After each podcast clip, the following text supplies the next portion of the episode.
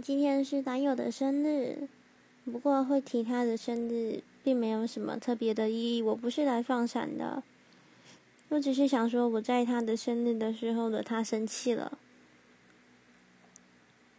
现在电话里面聊天的时候，心想着，既然现在过得这么幸福，那要是没有相遇的，我们会过得怎样的日子呀？然后我跟他讲了这件事情，他也听了之后觉得非常的不开心。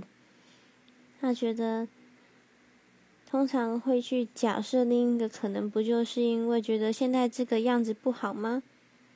我不能跟他解释，我只是假设那样的可能性，只是好奇，如果事情不是现在这个样子的话，会是什么样呢？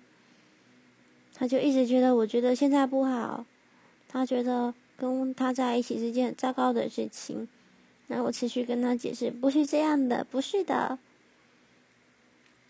在我最后一次跟他解释的时候，他给我的回应是：“嗯，那你就当做我们没有相遇过吧。”我就被挂掉电话了。